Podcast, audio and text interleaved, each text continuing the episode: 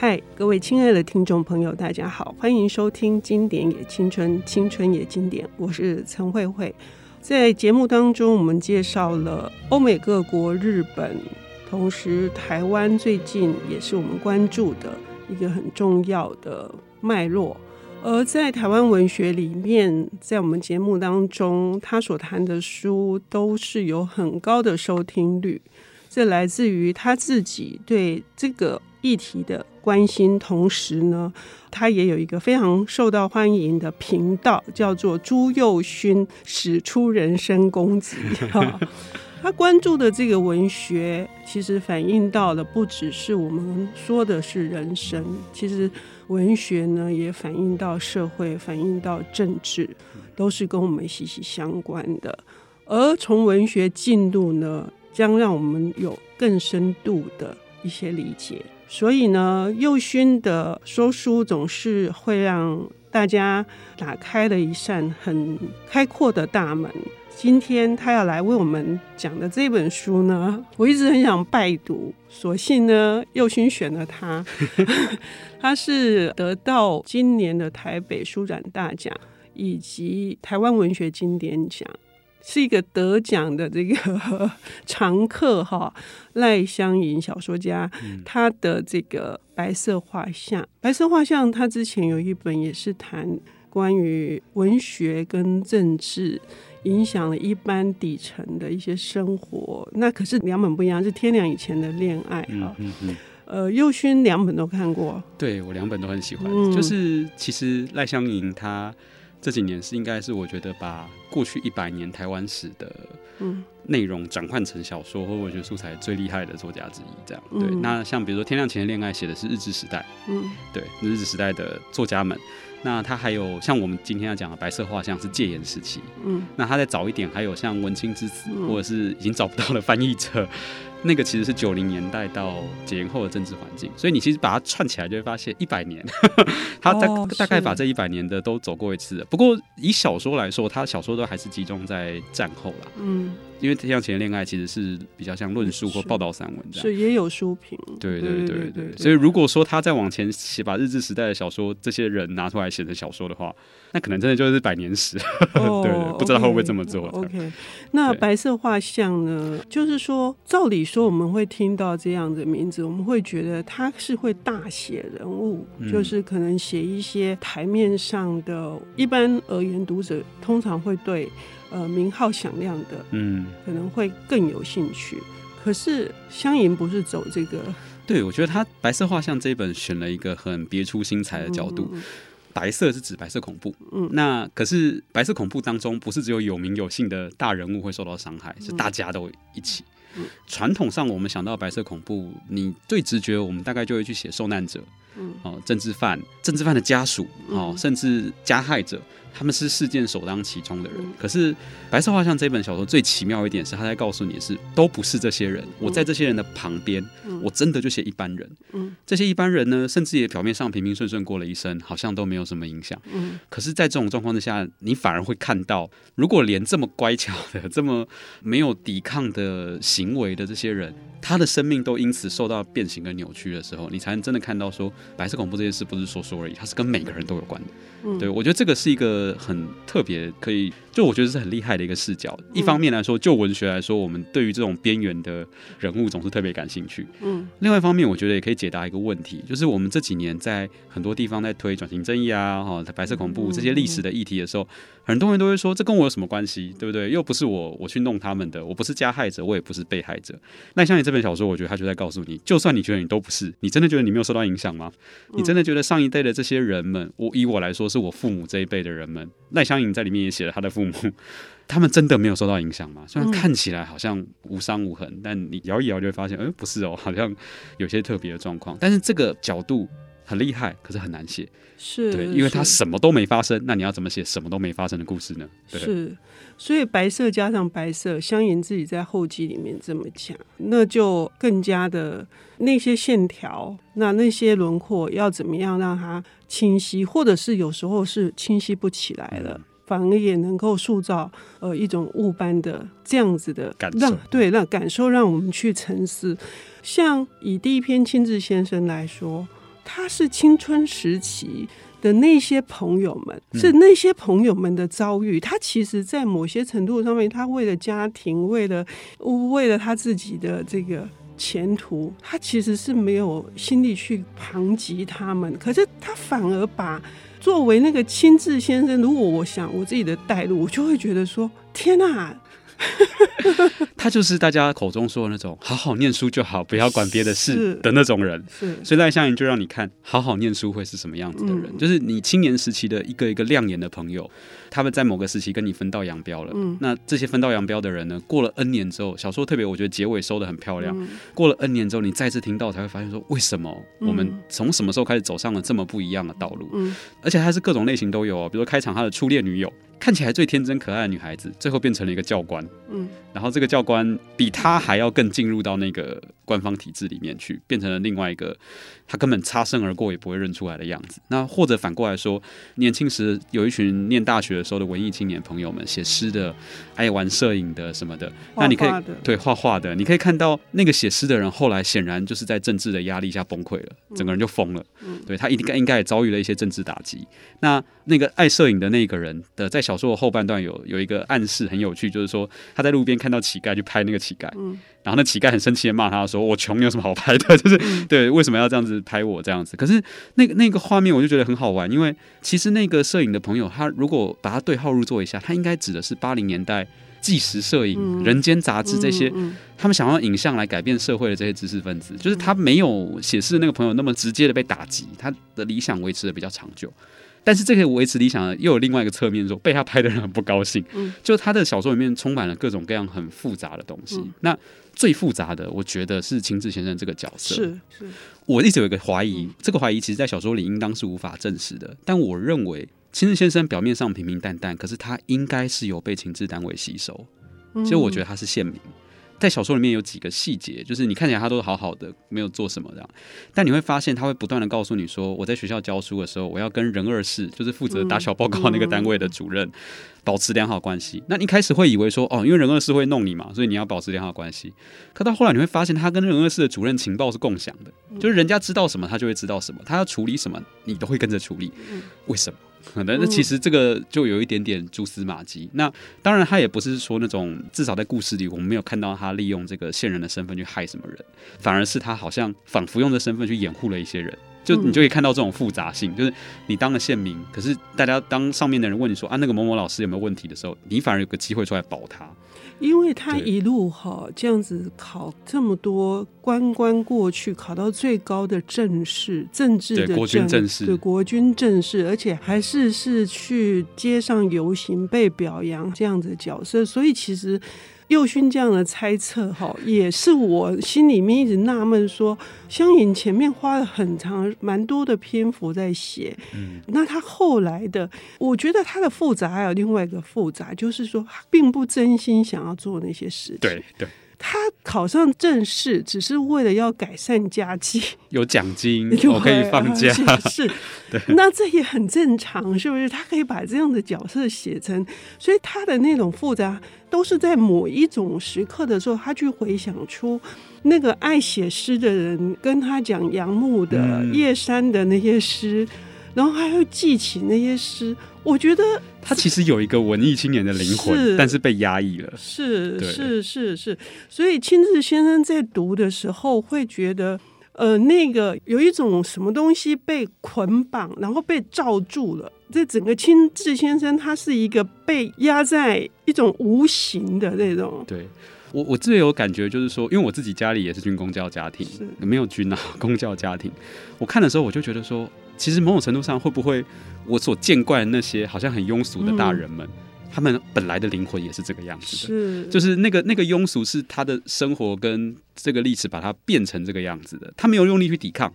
但如果你本来把他空间放开，他可能是另外一个样，他可能是会读杨牧的人，他可能是会去做别的事情的人，他不会是你看到那种会把你的国中生谈恋爱把你拆散的这种很很让人不开心的训导主任。是，对对对，这个我觉得这个多面性是很珍贵的。这样好，对。那这本书呢，还有两个人物，其实他写的不多，但是涵盖了很多。我们要休息一下，等一下回来。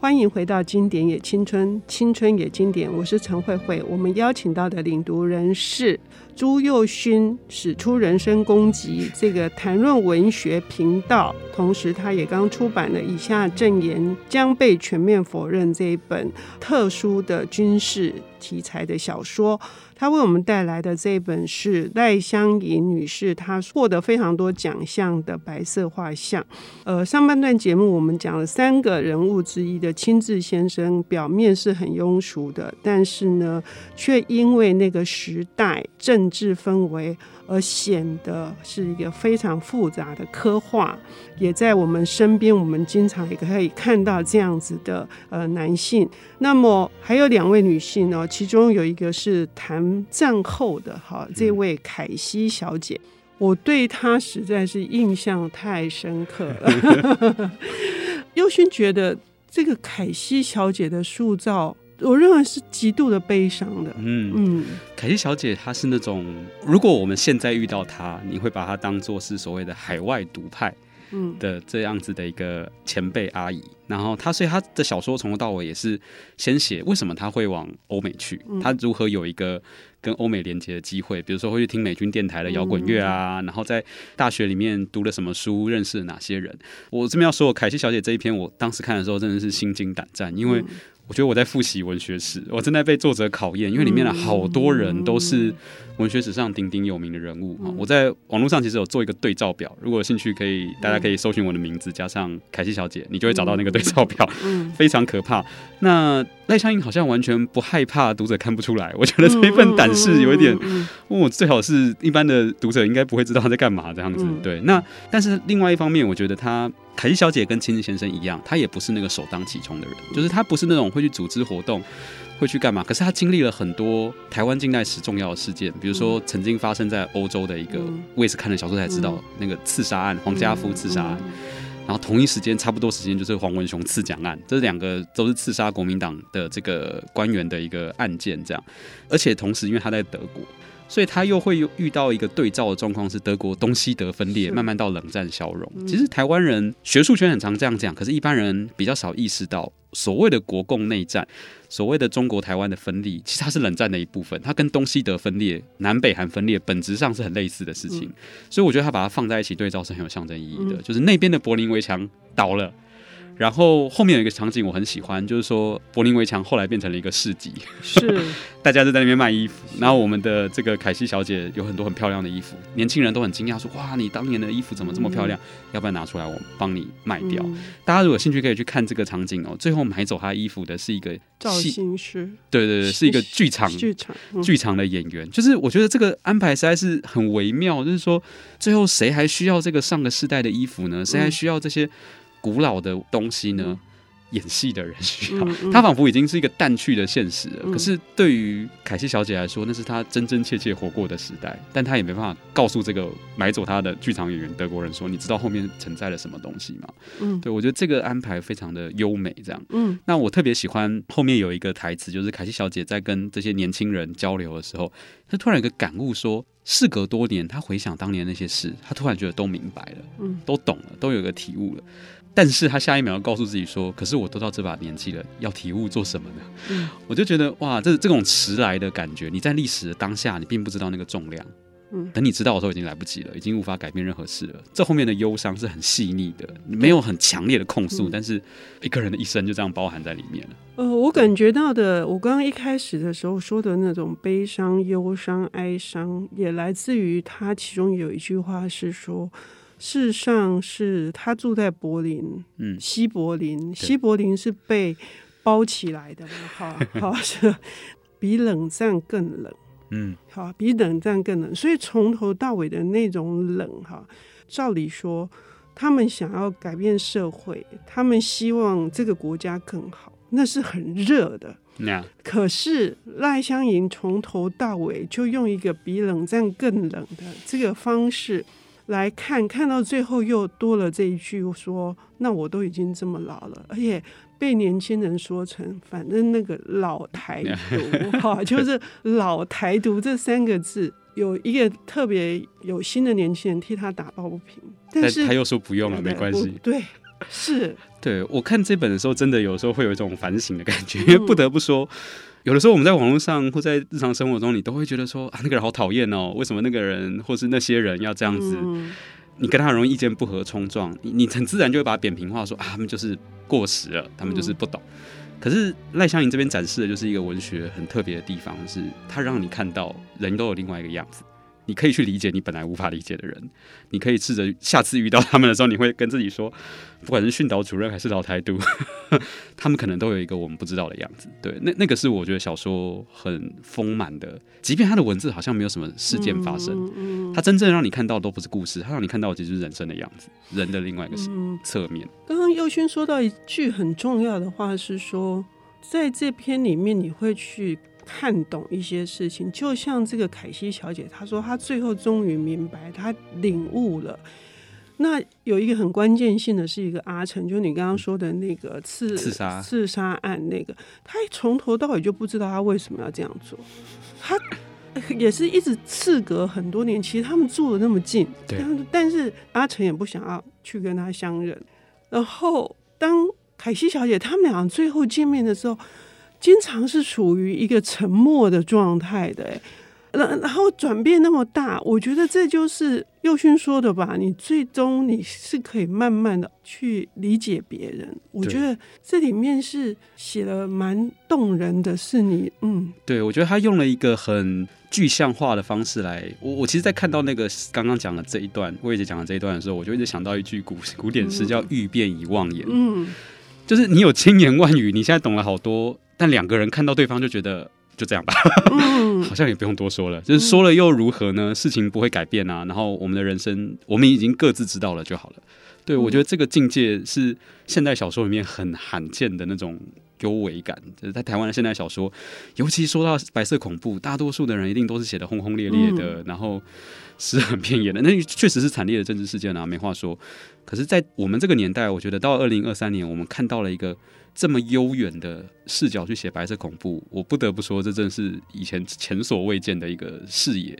跟方向这样子、嗯、还有一篇文慧女士写的也是哈，就是她其实是一直在帮人家帮佣哈，对，这更加的边缘的角色所以回到刚刚佑勋说的这件事情，就是这些人都欲辩已忘言，可是不是只有他们三个，是其实我们可能都不知道我们身边有多少多少多少的，对对对，欲辩已忘言的人，但是有小说家帮他们写出来了。对，嗯，文慧女士那个视角是，一来她是帮佣，她帮的那个人应该就是那种很积极参与各种社会运动的、嗯、医师啊、意见领袖啊这样的人。可是你看，她就是选了一个旁边。嗯，然后再来就是文慧女士，她另外一个有趣的特性是，她是帮佣的人，可是她是非常有教养的人。嗯，她是日治时代受过教育的那种女生，嗯、只是因为家道中落各种原因，她必须帮人帮佣。所以你看她的第一幕非常有趣哦。第一幕是这个帮佣的太太已经年纪很大了，嗯、然后她的孙女吧还是什么，反正就是亲戚的小朋友、嗯，